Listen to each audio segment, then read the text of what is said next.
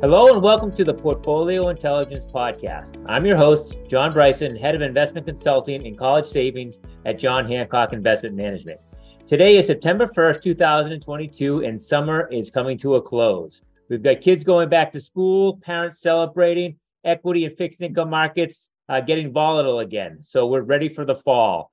To navigate all of the different things we need to consider, I've invited back popular guests Emily Roland and Matt Miskin our co-chief investment strategists at John Hancock Investment Management to help us navigate what's going on. Matt and Emily, welcome. Thanks, John. Yeah, thanks for having us. Emily, I want to start with you. Both stocks and bonds saw a nice bounce in the middle of the summer. Let's call it mid-June to mid-August, but they're struggling again as we head into September. What's behind the recent volatility? Yeah, John. So the the US stock market rally almost perfectly coincided with oil prices retreating, inflation fears moderating, and bond yields correspondingly falling. So if you look at WTI oil prices, we got to a high of about $122 a barrel in, in early June and then fell to a low of $85 a barrel in, in mid-august here. And, and, we really saw you know fears starting to emerge that you know maybe demand for oil would fall in the global recession. And then those falling oil prices really helped inflationary readings moderate. So the july headline cpi reading came in at 8.5% which of course is very very elevated but much less than expected. And core inflation came in less than expected as well at 5.9%. You know, so again, still very elevated levels, but, you know, providing some pretty solid evidence that inflation, you know, may have peaked in the first quarter of this year. Um, Matt and I also watch um, this uh, ISM survey data really closely, uh, manufacturing data and services data, and in particular, the prices paid component of the survey data has been tumbling, which is really to us added to the peak inflation narrative. So all of this good news on the inflation front really prompted investors to anticipate or start to price in a Fed pivot. Um, we actually at one point saw futures markets pricing in three Fed rate cuts in 2023 based on the idea that maybe inflation wouldn't be all that bad.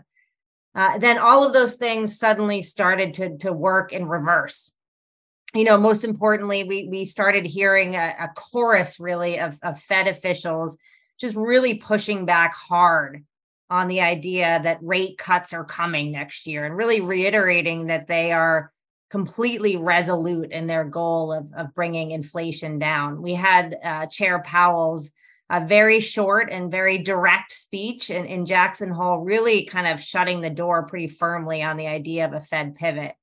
And on top of that, we've seen some better than expected economic data uh, in recent weeks, which of course is, is great for the economy, but it's a you know a pretty clear indication to us that the Fed's job is just not done. Um, so in the month of July, for example, we added a whopping 528,000 new jobs to the US economy, and we saw wage growth pick up. Um, we saw job openings, you know, they had been falling. They rose again uh, just this week to over 11 million. So, well, well above estimates. And now we're back to two job openings for every unemployed person. Um, and then the ISM New Orders Index, that's another component of that survey data that I mentioned earlier. And one of our favorite leading indicators um, actually rose in August um, after declining the previous two months and then at you know oil prices started to pick back up. So all of this is really added to sort of a a reemergence of inflation fears which has pushed up bond yields. Um, and then to add insult to injury um, we've also seen a, a move to a potentially more hawkish ecb so we'll be watching the ecb meeting next week. There's a potential for them to raise rates by 75 basis points. So there's been a big backup in sovereign yields which has bled over here to rates in the US. So so just to kind of put it all together and tie a bow around it, you know, we've seen this sort of macro risk pendulum swinging from we have an inflation scare, then there's a growth scare, back to an inflation scare, which has really, you know, created these big swings across the markets and, you know, frankly created confusion among a lot of the investors that we talk to. You know, we continue to remind them that this is fairly typical of a late cycle environment. Um, we should see some choppiness here in, in bond yields, some choppiness in the economic data. You know, eventually the Fed, you know, typically wins out and, and, and growth becomes a bigger concern to the markets than inflation, but it may take some time here, you know, for that pendulum to settle. Gotcha. So we were having a nice middle summer there. And then the parents at the Fed said it's time to do your summer reading. Don't forget about that. All right.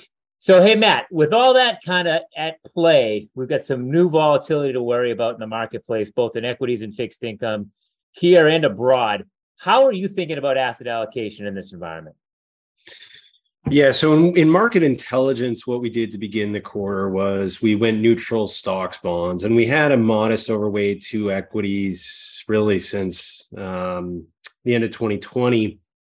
And really, what we were you know looking at before was an expanding economy rising earnings um, and what we saw really develop as emily was talking about is a late cycle di- uh, di- you know backdrop unfolding over the course of the summer. And so that's when we pivoted more neutral on stocks bonds and then within each of those buckets we moved to more quality parts of the market and more defensive parts of the market. So uh, thinking about on the equity side, for example, earnings uh, estimates have, have held in okay. For the S&P 500 at the beginning of the year, the estimate for 2022 was 10%.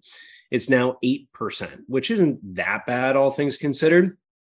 But in our view, that's probably going to come down some more. And we want to find those companies that can hold up earnings the best. Uh, so whether that's the quality type businesses with good balance sheets, good margins, good cash flow, uh, or even defensive parts of the market. Think about utilities or things that are more about what people need versus what they want, less cyclical businesses. So that's what we've done on the equity side. And then on fixed income, we've trimmed risk there as well. Uh, credit has actually held in really well amidst all this volatility that Emily has uh, described. Um, but in our view, you know the lower quality businesses are going to struggle with this higher cost of capital these these higher interest rates that they're going to have to pay.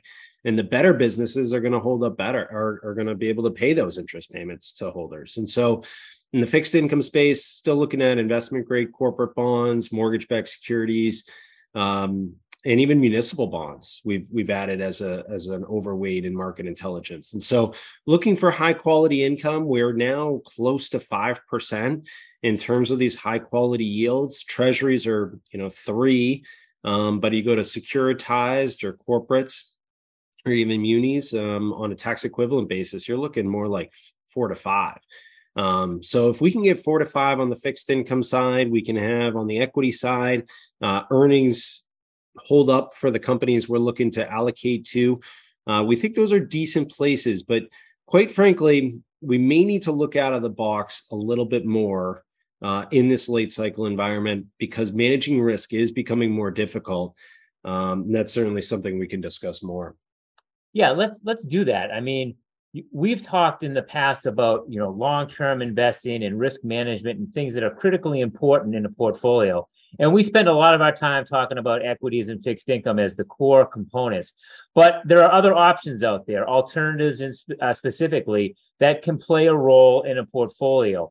Um, talk to me about uh, alternatives. Talk to me about infrastructure opportunities on the equity side and how people can put different, more unique um, asset classes into play in their portfolio. Yeah, so I mean that's really you know the more we we go through this late cycle environment, the more we're looking at alternatives opportunistically here. And and you know I was talking about utilities, for example, on the equity side, and and and if you wanted to map that over in terms of defensive equities and utility type businesses on the alternative space, it would be infrastructure. And when we look at the alternative space, there's kind of more traditional alternatives, and then there's more hedge fund like, very active you know kind of go anywhere manager uh, alternatives. And so the the traditional ones, in our view, are commodities, real estate, and infrastructure. And these have more equity or beta to them, but real estate and commodities to us are much higher risk. Uh, in fact, their standard deviation, a measure of risk, is actually higher than global equities. So global equities have about an 18 uh, percent standard deviation over the last three years Uh, real estate has almost 22 and commodities have about 19. So those parts of the market are much higher risk traditional alternatives. And we don't like that. But in the infrastructure space, and if you're more utility driven in the infrastructure space, you're able to take down the beta. Um, so you're looking at or standard deviation. Um, so that's one of our favorite places. It's it's you know businesses you can look under the hood and understand the business. They throw off good cash flow. The dividend yield is decent.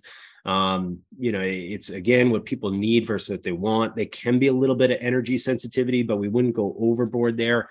Uh, so infrastructure is one of our favorites in terms of alternative investments. Again, having more utilities, and that's a sector that we like in market intelligence. Uh, so there's that. And then there's the other kind of go anywhere alternatives. And you know what we want to do is we want to be really thoughtful about risk management. And the way that we kind of think about alternatives is how much risk are we willing to take for the return that we're going to receive. And we also don't want to take too much concentration risk. Um, you know, in the alternative space, if you have one manager or one strategy and it's only going to outperform in some sort of environment, there can be a volatile performance profile or blueprint, if you will. But if you have a strategy, for example, that's maybe multi alternative or absolute return that has a couple different levers in it, um, that can diversify the return stream and make it less volatile. You can also just do multi alternative where you have some uh, a strategy that picks various different managers, various different strategies, and you're diversifying away the risk. And again, to us, it's all about risk management, this late innings of the economic cycle, of the market cycle. And alternatives overall, that's the one thing that really, you know, has shown through is that they typically have lower risk than equities and, and other parts of the market. So leaning in more there, um, and then finding more diversified implementation there is kind of uh, becoming more and more of an important part of what we're looking at cross asset today. Excellent.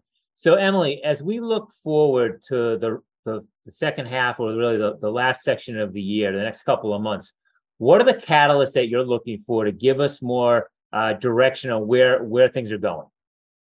Yeah, I mean, all roads really lead back to central bank policy. Um, we have another Fed meeting on September 21st, so circle your calendar. Um, you know, and we've heard Fed officials essentially tell us that they are now, you know, very much data dependent between now and then. And that's a bit of a shift because ever since the, the first hike in March, the Fed has made really extensive use of, of forward guidance which is just basically their words to, to tell us exactly you know what's coming next.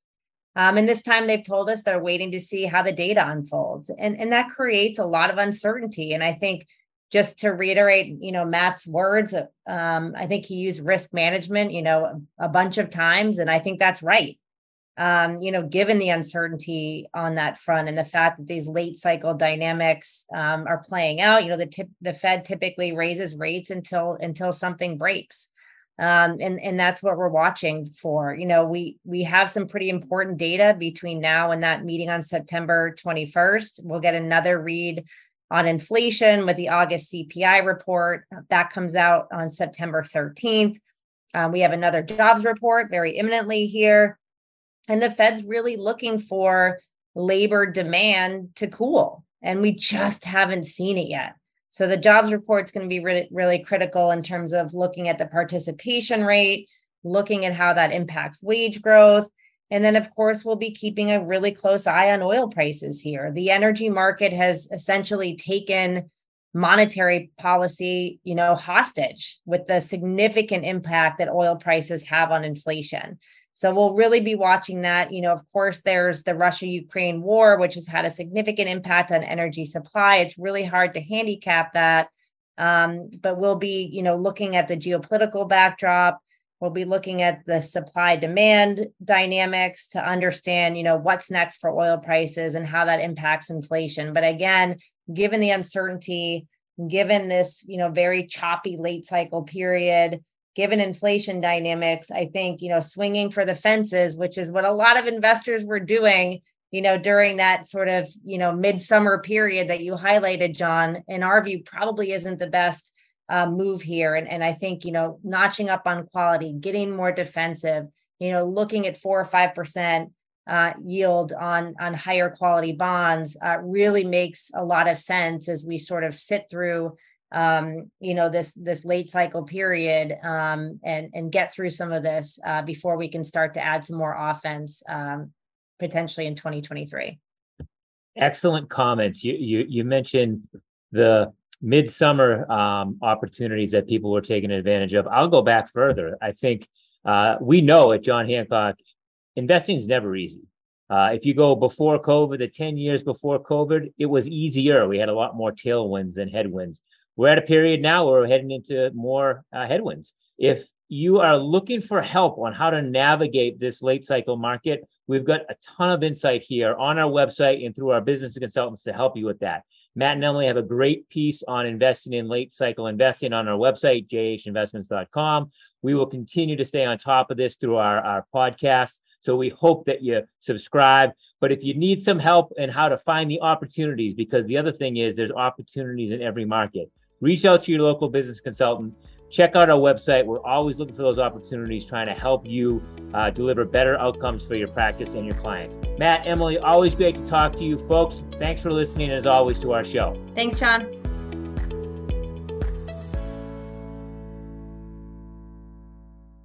This podcast is being brought to you by John Hancock Investment Management Distributors, LLC, member FINRA, SIPC. The views and opinions expressed in this podcast are those of the speaker, are subject to change as market and other conditions warrant, and do not constitute investment advice or a recommendation regarding any specific product or security. There is no guarantee that any investment strategy discussed will be successful or achieve any particular level of results.